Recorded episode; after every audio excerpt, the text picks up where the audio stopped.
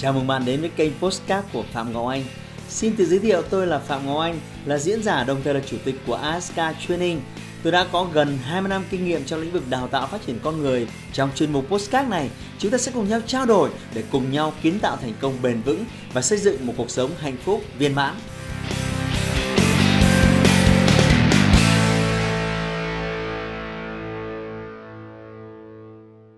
Bạn thân mến, hôm nay chúng ta sẽ nói tiếp tục về chủ đề à, con cái là một cái chủ đề mà thời gian vừa qua tôi nhận được rất nhiều sự ờ, yêu mến của fan hâm mộ và họ đề nghị tôi làm thêm nhiều video về chủ đề này.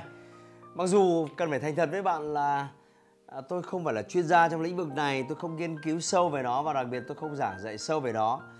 Nhưng thực sự những cái gì mà tôi đã nghiên cứu trong suốt 10 năm qua và tôi đã từng thử nghiệm và áp dụng với uh, những con chuột đáng yêu những con chuột bạch thí nghiệm trong gia đình tôi những đứa trẻ nhà tôi thì thực sự là tôi gặt hái được những cái thành tích mà mà rất là tự hào. Với với cá nhân tôi thôi với tư cách là một người bố.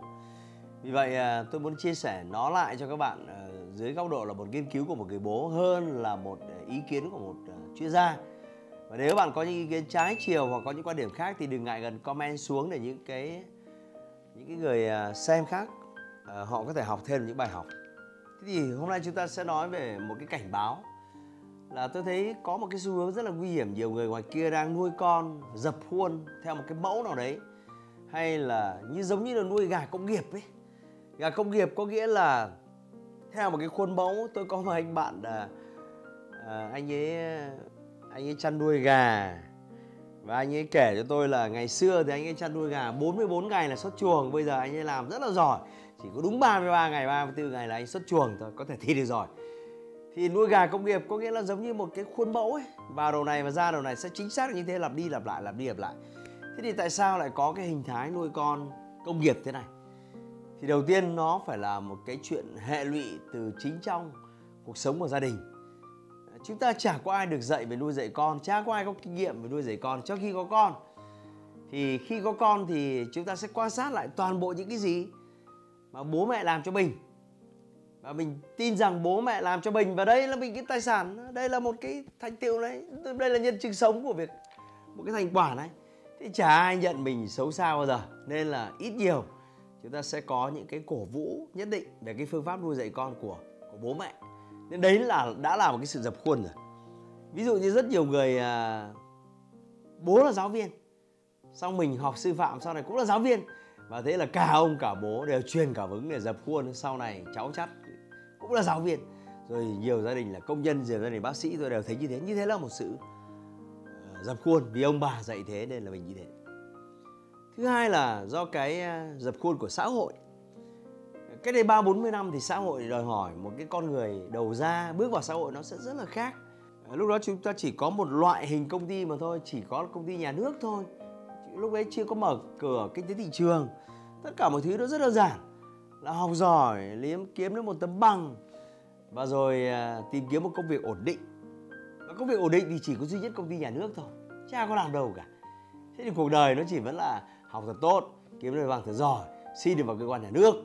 Còn nếu không xin vào cơ quan nhà nước thì lông bông lai bang ở bên ngoài. Thì nó bỗng nhiên là cái công việc ổn định ấy nó hình thành một cái khuôn mẫu. Và mọi người cứ phải học thật giỏi kiếm lấy tấm bằng đỏ học thật giỏi lấy kiếm tấm bằng đỏ nhưng mà thời nay thì bà sẽ thấy là có rất nhiều thống kê thấy rằng là có rất nhiều ông bằng đỏ ra trường vẫn thất nghiệp vẫn chết đói học luật ra vẫn đi làm grab à, học uh, này khác ra vẫn đi làm xe ôm rồi học uh, này khác ra vẫn đi phát tờ rơi. Rất nhiều ông bằng đại học thất nghiệp. Thế thì rõ ràng là những cái dập khuôn ngày xưa nó không còn đúng đắn nữa.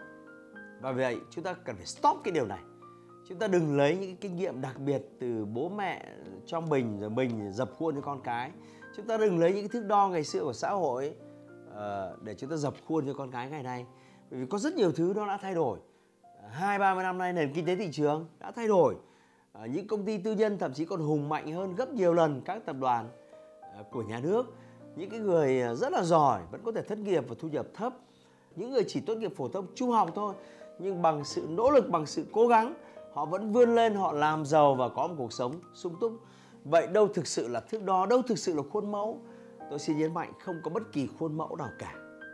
Vì vậy, cha mẹ thời nay à, đòi hỏi một cái sức ép lớn hơn về mặt trí tuệ, về mặt kiến thức, về mặt hiểu biết. Và đặc biệt là cái sự linh hoạt để có thể là lựa chọn cho con cái một cái phương pháp nuôi dạy con phù hợp. Thế thì nói về cái chủ đề này rất sâu và rất chi tiết thì tôi cho rằng phải mất hàng giờ đồng hồ. Vì vậy tôi xin phép ờ, rất là cô động gợi ý lại mấy cái thứ cơ bản thôi. Trước tiên, bố mẹ phải hiểu rằng là mỗi một đứa trẻ đều có những tiềm năng khác nhau. Và những tiềm năng khác nhau này là những cái việc mà nó làm tốt, nó làm nổi trội hơn hẳn so với những đứa trẻ khác. Vì vậy chúng ta phải tôn trọng cái tiềm năng này. Tiềm năng này là cái đặc sản, cái di truyền, cái kế thừa từ người bố, người mẹ mà ra, do những cái gen trội gì đấy mà tạo ra vì vậy mỗi một đứa trẻ sẽ có những cái tiềm năng khác nhau. Ví dụ sẽ có những đứa tiềm năng à, liên quan đến toán học. Thì sau này nó rất là thích thú và phù hợp làm những công việc liên quan đến số má, liên quan đến dữ liệu, liên quan đến nghiên cứu. Bạn phải đồng ý với tôi điều này. Bạn không thể bắt nó làm cái điều khác được. Bạn không thể dùng cái khuôn mẫu để bắt nó trở thành một đứa trẻ theo nghề ca sĩ hay theo nghề nghiệp khác được. Rồi có những đứa trẻ thì là có tiềm năng về ngôn ngữ thì bọn nó có thể là nhà ngôn ngữ học bọn nó có thể là phiên dịch bọn nó có thể là biên dịch. À, bọn nó có thể làm những công việc liên quan đến ngôn ngữ liên quan đến kết nối thế giới. Bạn không thể bắt nó làm một cái việc khác được theo một cái khuôn mẫu nào đấy. Sẽ có đứa trẻ có thế mạnh về hội họa. Vì vậy tương lai rõ ràng nó phải nó phải làm quen với tranh nó phải làm quen với ảnh nó phải làm quen với hình khối nó phải làm quen với màu sắc. Và nghề nghiệp tương lai của nó rất có thể là trở thành họa sĩ rất có thể trở thành nhiếp ảnh có một vài đứa trẻ thì có tiềm năng đặc biệt liên quan đến vận động, mà không thể bàn. Nó có thể trở thành vận động viên thể thao, nó có thể trở thành à, vũ công, nó có thể trở thành bất kỳ cái gì đó sử dụng cơ thể của nó. Có những đứa trẻ có trí thông minh à, có cái tiềm năng đặc biệt liên quan đến âm nhạc, thì rất có thể sau này nó trở thành ca sĩ, rất có thể nó trở thành nhạc sĩ, rất có thể nó trở thành nhạc công. Thưa các bạn đấy cũng là một nghề nghiệp tốt mà. Vì vậy, đừng bao giờ sử dụng một khuôn mẫu cho mọi đứa trẻ. Bạn cần phải khám phá thực sự tài năng của nó là gì? Rồi có những đứa trẻ thì ờ, có những tiềm năng rất mạnh về thiên nhiên. Nó có thể nghiên cứu về sinh học, nó có thể nghiên cứu về cây cối, có thể thiên nhiên, có thể môi trường. Và có rất nhiều sự lựa chọn. Một điều nữa tôi nói là những cái khuôn mẫu cũ không thể huấn luyện được những đứa trẻ để thích nghi với cái môi trường sống năng động và thay đổi liên tục, thưa các bạn. Đó là kỹ năng sống. Nhà trường chắc chắn không đào tạo được kỹ năng sống rồi. Nhà trường chỉ bổ sung cho các con trẻ về mặt kiến thức về mặt hiểu biết thôi. Về khoa học về xã hội thôi. Chứ còn về về kỹ năng sống là thứ khác. Kỹ năng sống là bố mẹ phải dạy. Rồi phải thông qua thực tế. Rồi về nhân cách của một đứa trẻ. Cái sự tử tế của một đứa trẻ có từ đâu? Đấy cái tính trung thực, cái trách nhiệm, cái tình yêu của một đứa trẻ có từ đâu? Tất cả những cái đó nó gọi là là nhân cách.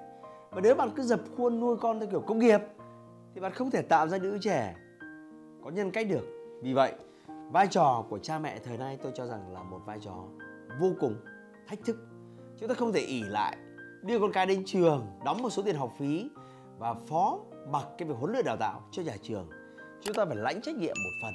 Chúng ta đầu tư thời gian, đầu tư trí tuệ và sự nghiên cứu của bạn với từng đứa trẻ thì bạn mới có thể thực sự giúp đỡ một đứa trẻ trở thành một con người thực sự có khả năng đóng góp, có khả năng có ích và kiến tạo cái sự hạnh phúc của chúng bằng những thế mạnh, bằng những tiềm năng.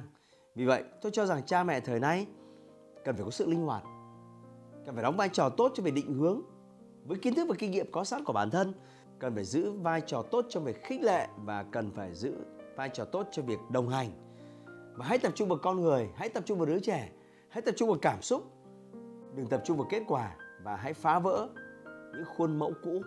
Bởi vì tôi khẳng định mỗi đứa trẻ là một món quà tuyệt vời của tạo hóa. Không đứa trẻ nào giống đứa trẻ nào. Hãy phá bỏ cách tư duy cũ, đừng nuôi con theo kiểu công nghiệp. Và sau này, tôi cho rằng những đứa trẻ hạnh phúc, những công dân thực sự đóng góp được cho xã hội sẽ là niềm hạnh phúc của cha mẹ. Và đó chẳng phải là cái đích đến cao nhất của chúng ta là gì? Hãy thay đổi vì con bạn và vì những công dân toàn cầu cho tương lai hãy like và chia sẻ postcard này để nó có thể tiếp cận và giúp ích cho nhiều người hơn nữa. Đồng thời nhấn vào nút theo dõi kênh postcard của tôi để nghe thêm nhiều nội dung hấp dẫn khác. Cảm ơn bạn đã dành thời gian lắng nghe. Chúc bạn thành công và hẹn gặp lại bạn trong những chủ đề tiếp theo.